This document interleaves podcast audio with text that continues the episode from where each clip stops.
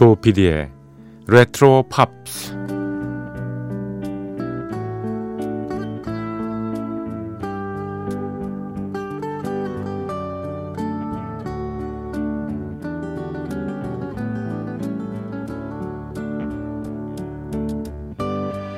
여러분 안녕하십니까 MBC 표준 FM 조피디의 레트로 팝스를 진행하고 있는 MBC 라디오의 간판 프로듀서 조정선 PD입니다.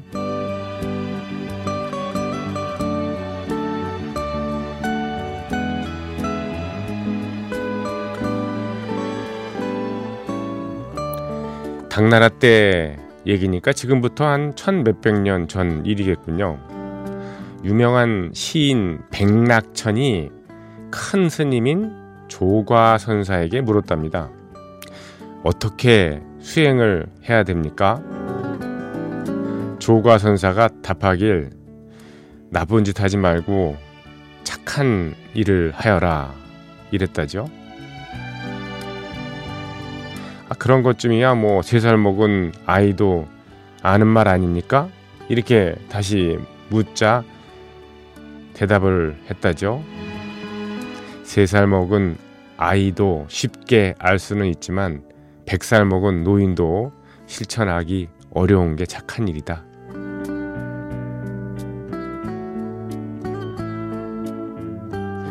정말 착하게 살아라 기본 중에 기본인 얘기입니다. 그렇지만 지키기가 쉽지 않다고 여겨집니다. 왜 그럴까요? 가만 생각을 해봤습니다. 자신이 한 행동이 착한 일인지 의심을 갖고 끊임없이 물어야 되는데 스스로에게 묻지 않기 때문이 아닌가 그런 생각이 들었습니다. 휴일 같은 그 여유가 있을 때요. 이런 심야 시간에 나는 과연 착하게 살고 있나? 어, 내가 어, 낮에 했던 행동들 착한 일이었나? 바람직한 것이었나? 이런 좀 스스로를 돌아보는 음, 시간을 가져보는 것도 좋을 것 같다는 생각이 들었습니다. 이런 반성들이 모이면은 글쎄요, 이것이 바로 착한 사회, 따뜻한 사회가 되는 그런 길이 아닌가. 기본 중에 기본적인 얘기를 했습니다. 음악 들으시면서요, 착한 것에 대해서 한번 생각해 보시면 어떨까 싶습니다. 자, 조피디의 레트로 팝스 시작합니다.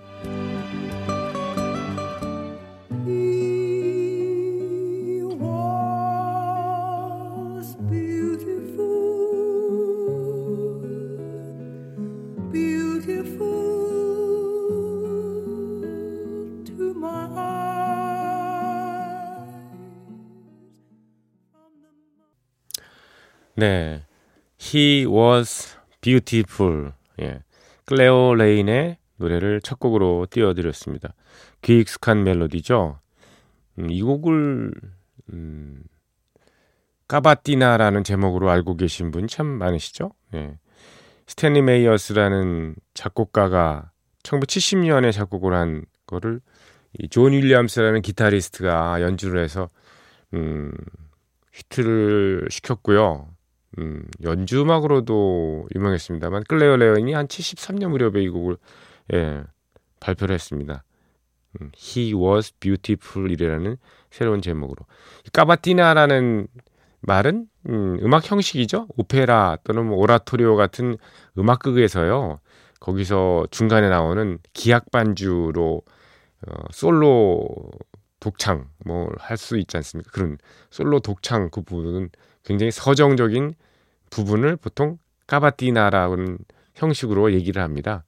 근데 워낙 까바티나 이 곡이 어, 고유명사처럼 이렇게 예, 쓰여가지고요. 예, 일반 명사인데 그래서 이 멜로디를 들어보면 아 이거 까바티나잖아 이렇게 얘기를 하죠.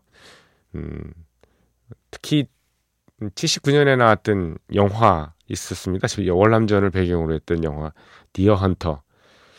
음, 로버트 드니어로가 주연했던 예, Deer Hunter에서 이 곡이 기타 연주로 아주 효과적으로 쓰여서 귀에 아주 익숙합니다. He was beautiful이라는 제목의 예, 클레오 레인의 곡을 들으셨습니다. 아주 좋네요. 네. 착한 것에 대해서 제가 말씀을 드렸는데 이 음, 당나라 신 백낙천과 음, 조과선사라는 이 사람의 얘기는 지하철 요즘 보면 지하철에 왜 그 스크린 도어에도 붙어 있고 가끔 벽에도 이렇게 좋은 얘기들이 많이 붙어 있는데 거기에서 인용한 겁니다. 어떤 분이 그걸 이렇게 써놨더라고요. 예. 벽에다 붙여놨더라고요. 그게 뭐 지하철 공사하고요 어떤 협의에 의해서 뭐 한 거겠지만 음, 그렇습니다.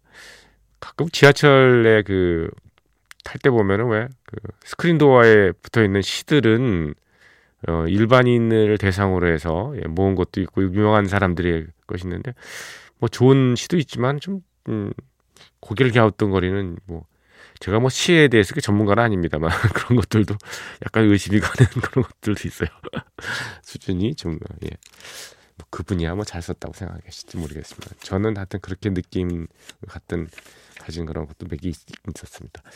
자, 조 PD의 레트로 팝스 매주 금요일 새벽 1시 그리고 토요일 새벽 1시는 Pop of the Year라는 프로그램을 소개해 드리고 있습니다. 1971년부터 89년까지 빌보드지를 화려하게 장식했던 연말 차트 40곡 Top 40 예, 예, Top 40를 소개를 해드리고 있는데요. 어, 제 28위까지 소개를 해드렸습니다. 73년 연말 차트 28위고요. 그리고 오늘은 27위부터 예, 올라가겠습니다. 예, 73년 연말 차트 27위곡은요. 링고스타의 노래가 올랐군요. 예. Photograph, 예. 사진, 예. Photograph. 어, 연말 차트 27위고 주간 단위 차트에서는 한주 예, 1위를 차지한 예, 곡이었습니다. 링고스타의 예, Photograph. 링고스타가 이, 비틀즈 시절보다는 예, 솔로로 나와서 예, 차트를 화려하게 장식했던 예, 어, 뭐 number one 히트곡도 몇 곡 있고요. 예, 좋았습니다. 예, 그렇죠? 실적이 특히 저 어, 비틀즈의 나머지 멤버들이 좀 많이 도와줬잖아요. 다 작곡도 해주고 편곡도 해주고 연주도 해주고 이렇게 예. 인품이 워낙 좀 훌륭하신 분이라서 그런지. 예. 자, 포토그래프입니다.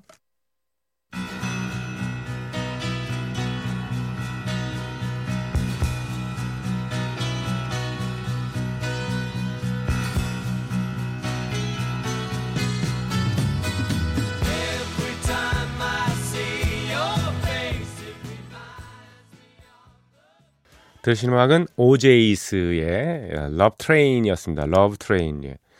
사랑의 열차. 예, 사랑을 실은 열차겠죠. 사랑을 싣고 뭐 아프리카, 이집트부터 해서 이스라엘, 뭐 중국, 뭐 여기저기 정말 엄청 다니네요. 네. 오제이스의 오제이스는 음, 오하이오의 켄튼이라는 데서 결성된 R&B 그룹입니다. 60년대 초반에 예, 예, 활동을 시작해가지고요. 거의 뭐 90년대 말까지 예, 팝 차트에 이렇게 오랫동안 여러 곡들을 예, 남겼네요. 네, 오제이스. 그렇게 우리나라 사람들은 많이 알고 있는 그룹은 아닙니다만. 예, 그렇죠? 1973년 연말 차트에서 26위에 올랐고요. 주간 단위 차트에서는 한 주 동안이나마 number one을 기록했습니다. 25위로 넘어가겠습니다. 25위 곡 스티비 원더의 Superstition이 차지했습니다. Superstition. 예. 미신이라는 뜻이잖아요. 미신. 예. 25위 그리고 주간 단위 차트에서 역시 1주 동안이나 number one을 기록했던 이 곡은 특히 여기 뭐 해설 보니까 그 기타리스트 뭐 4대 기타리스트라고 하는 예. 제프 벡이 이 노래를 되게 음악을 뭐 굉장히 좋아해서 찬사를 많이 했다고 나오는데요. 스티비 원더는 음 글쎄 일찍 데뷔를 해 가지고요. 12살 이 무렵에 이미 핑거팁스 파트 2인가요? 그 음악으로 어 63년이군요. 63년에 넘버 원을 차지한 뭐 이래로 정말 히트곡을 많이 남기고 또 다작 곡을 많이 쓰는 사람으로 유명하죠. 뭐 평생에 부를 노래들을 다 작곡했다는 그런 얘기도 있습니다만 게다가 또 연주는 얼마나 더 잘합니까? 지금 들으신 이 들으실 Superstition 이 곡을 리드 보컬 했죠. 그 다음에 피아노 쳤죠. 드럼 쳤죠. Moog 베이스 본인이 다 그 담당을 했습니다. 뭐 다른 악기의 도움을 받았다면 테너 색스폰 그리고 트럼펫 정도. 예. 나머지 악기들은 다 스티비 원더가 했다는 거죠. 참 음악 천재인 것 같습니다.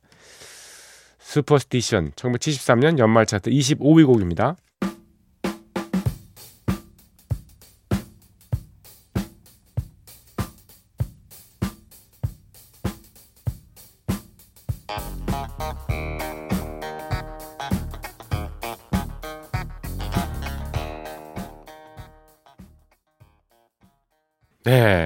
아주 신나죠? 예, 들으신 음악은 그랜드 펑크의 예, 연주한 노래였습니다. We Are an American Band였습니다. 음, 원래는 그랜드 펑크 레일로드로 출발했습니다. 미시칸 미시간주요. 미시간주의 플린트라는 곳에서 결성이 됐는데요. 미시간 자꾸 미시칸이라는 말이 나오네요. 미시건주, 미시건주. 미시건의 어, 유명한 철도 그 레일 로드가 있습니다. 그랜드 트렁크 레일 로드거든요. 그랜드 트렁크 레일 로드라는 데서 음, 영감을 받아가지고 네, 힌트를 얻어서 결성된 그랜드 펑크입니다. 트렁크를 펑크로 바꿨죠. 그러다가 73년 무렵에 네, 그랜드 펑크라는 이름으로 레일로드는 빼버리고요. 그랬습니다. 이 곡을 들으면 전 배철수 씨 생각이 이렇게 나요. 배철수 씨가 예전에 저와 같이 프로하고 그럴 때 이 그랜드 펑크의 바로 이 We Are an American Band를 틀면서 야 예전에 이 내가 말이야 밤일하고 이럴 때 그룹 사운드들이 이 야, We Are an American Band 이거 연주를 할 수 있는 그룹이냐 아니냐에 따라서 등급이 가려졌잖아. 뭐 이런 식으로 얘기했던 기억이 납니다. 네, 그렇죠. 굉장히 그룹 사운드가 선호하는 네. 그리고 이 연주를 잘 맞춰서 하면은 어 굉장히 그 뭐 팬들도 확보할 것 같고 그런 느낌이 들지 않습니까? 벌써 예. 딱 그룹 사운드의 전형인 프로 이런 형태의 음악이 아닌가 하는 생각이 들었습니다. We Are an American Band. 그랜드 펑크는 그 이후에 예, 음, 로코모션이라는 곡또 리메이크를 해서 히트를 시킨 바 있습니다. 리틀 에바가 불렀던 곡을 이 락 사운드로 해서 음, 74년 예, 히트를 했었죠. 74년 연말 차트 넘어갈 때 예, 소개를 해 드릴 것 같습니다. 그랜드 펑크의 음, an American Band는 24위에 올랐습니다. 73년 연말 차트에서요.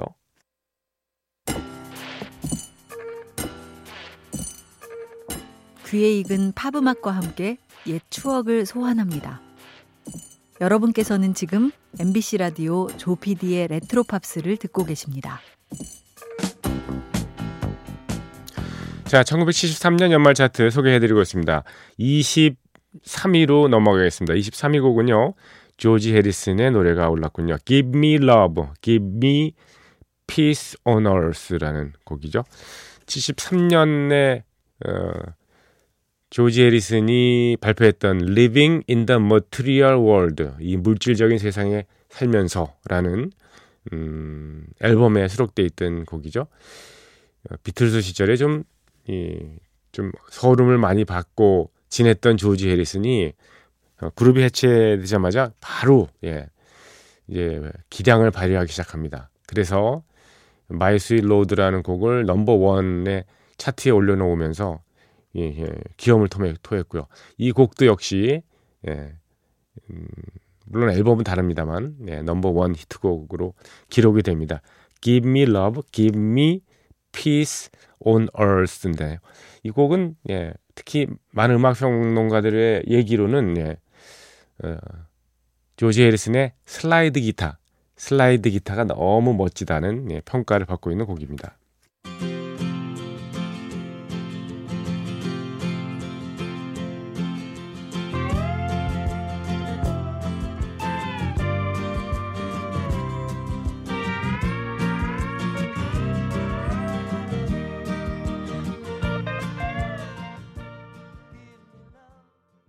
롤링스톤즈의 노래였습니다. 에인지의 에인지였습니다. 에인지. 음, 롤링스톤즈의 이 곡은 1973년 연말 차트에서 음, 22위에 랭크가 됐습니다. 주간 단위 차트에서는 1주 동안 넘버 원을 기록했었죠. 에인지가 누구냐, 뭐 여러 어, 설이 있었습니다만, 네. 이 빌보드 그 싱글 차트를 모아놓은 네, 그 잡지를 보면 음, 에인지는 데뷔 보이의 부인의 네, 이름 안젤라 에인지 바네트라는 사람을 모델로 해서 썼다라고 얘기를 합니다만 또 다른데 위키피디아나 이런 사진을 보면 그냥 세 가지 설을 그대로 다 나와 어, 이렇게 펼쳐놨더라고요. 데이빗 보위의 부인인 안젤라를 뭐 그럴 수도 있고 또 또 다른 또 다른 여배우인 에인지 디킨슨이 예, 모티브가 됐다라는 얘기도 있고요. 또 하나는 어, 키스 리차드의 당시에 딸이 있었습니다. 예, 키스 리차드의 딸, 어, 딸 이름에서 따왔다는 얘기도 있습니다만, 예. 아무튼 여러 가지 설이 있습니다. 굉장히 자유스럽고 그렇기를 하죠, 에인지. 만약에 데뷔 보이의 그 부인내에서 영감을 받았다면 너무 이 노골적인 사랑 그 얘기가 좀 오해를 살 수도 있었지 않았을까 하는 생각이 듭니다. 데뷔 보이하고 이 안젤라 데, 보, 보이, 예, 안젤라 바넷 이 사람은 70년에 둘이 결혼을 해서 80년에 헤어졌습니다. 한 10년 정도, 11년 정도 이렇게 부부 생활 이어갔고요. 음.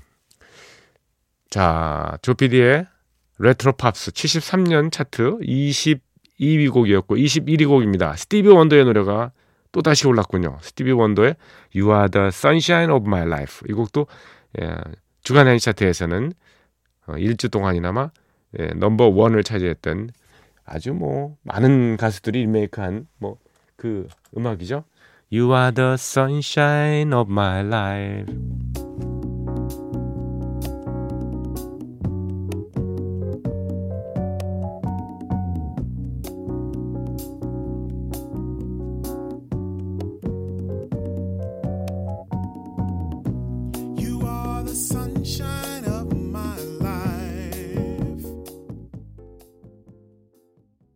네, 아주 정열적인 기타 위주의 연주곡이었습니다. 음, 아, 기타 위주의 연주곡이라고 하기 좀 그렇군요. 예, 예. 예.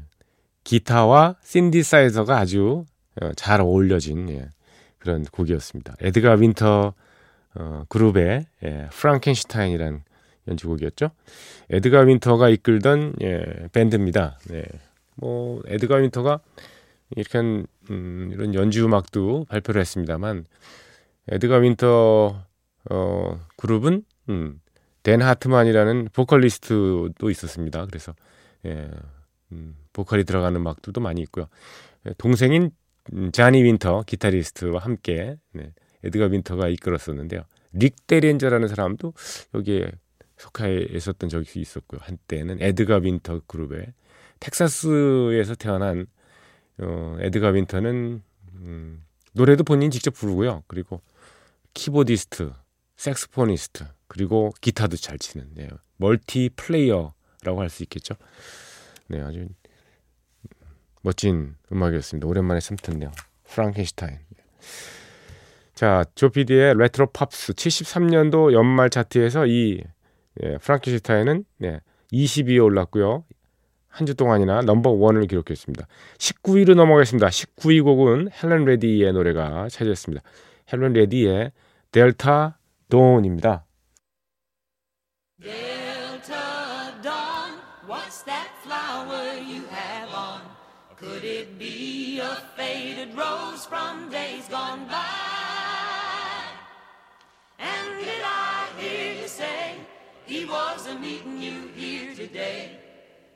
To take you to his mansion? 헬렌 레디의 노래였습니다. 델타돈. 델타돈은 여성의 이름이죠. 테네시의 브라운스빌이라는 곳에서 예, 있었던 뭐 어떤 일을 그리고 있다고 하는데요. 40살의 한 살의 일기로 세상을 떠난 델타돈이라는 예, 예명의 아름다운 미녀가 있었는데 이 여성이 좀 예, 사연이 많죠. 예, 남자한테 버림을 받은 거예요. 그래서 어, 그 정신적인 충격을 받고 약간 잘은 모르겠습니다만 예. 예. 좀 정상이 아닌 상태에서 매일 같이 저녁마다 네. 손에는 숫케이스를 들고요. 이 마을에 나타나는 거죠. 그래서 자신을 배신했던 그 신비스러운 신비스럽다고 하니까 웃기긴 합니다만요. 좀 음, 검은 머리에 예, 남자를 찾아서 나서는 거죠. 어 그런 약간 좀 음, 괴기스러운 어떤 약간 그런 얘기가 담겨져 있는 예, 언뜻 그 내용이 그런 것 같습니다. 네, 델타돈 음, 여성을 이렇게 아프게 하죠. 네. 아니죠. 남성을 아프게 해도 안 되고 여성을 아프게 해도 안 됩니다. 배신은 참 안 좋습니다. 그렇죠. 네. 자, 73년도 연말 차트에서 델타 돈은 19위를 차지했습니다. 어, 한주 동안이나 한 주 동안은 예, 넘버 원을 기록했던 델타 돈이었습니다. 헬렌 레디의 넘버 원 히트곡 중에 하나입니다. 자, 오늘은 음, 18위까지 소개를 해드려야 될 것 같습니다. 다이아나 로스가 부른 노래죠. Touch Me in the Morning. 아침에 나를 예, 건드려 달라 이거죠. Touch Me in the Morning. 18위 곡이고요. 예, 주간 단위 차트에서는요. 네, 역시 1주 동안이나마 넘버 원을 기록했던 곡입니다. 이 곡 들으시면서 여러분과 헤어집니다. 어, 한 시간 동안 여러분께서는 MBC 라디오의 간판 프로듀서라고 스스로 주장하고 있는 예, 좀 황당한 조정선 프로듀서의 예, 레트로 팝스를 함께 하셨습니다. 고맙습니다.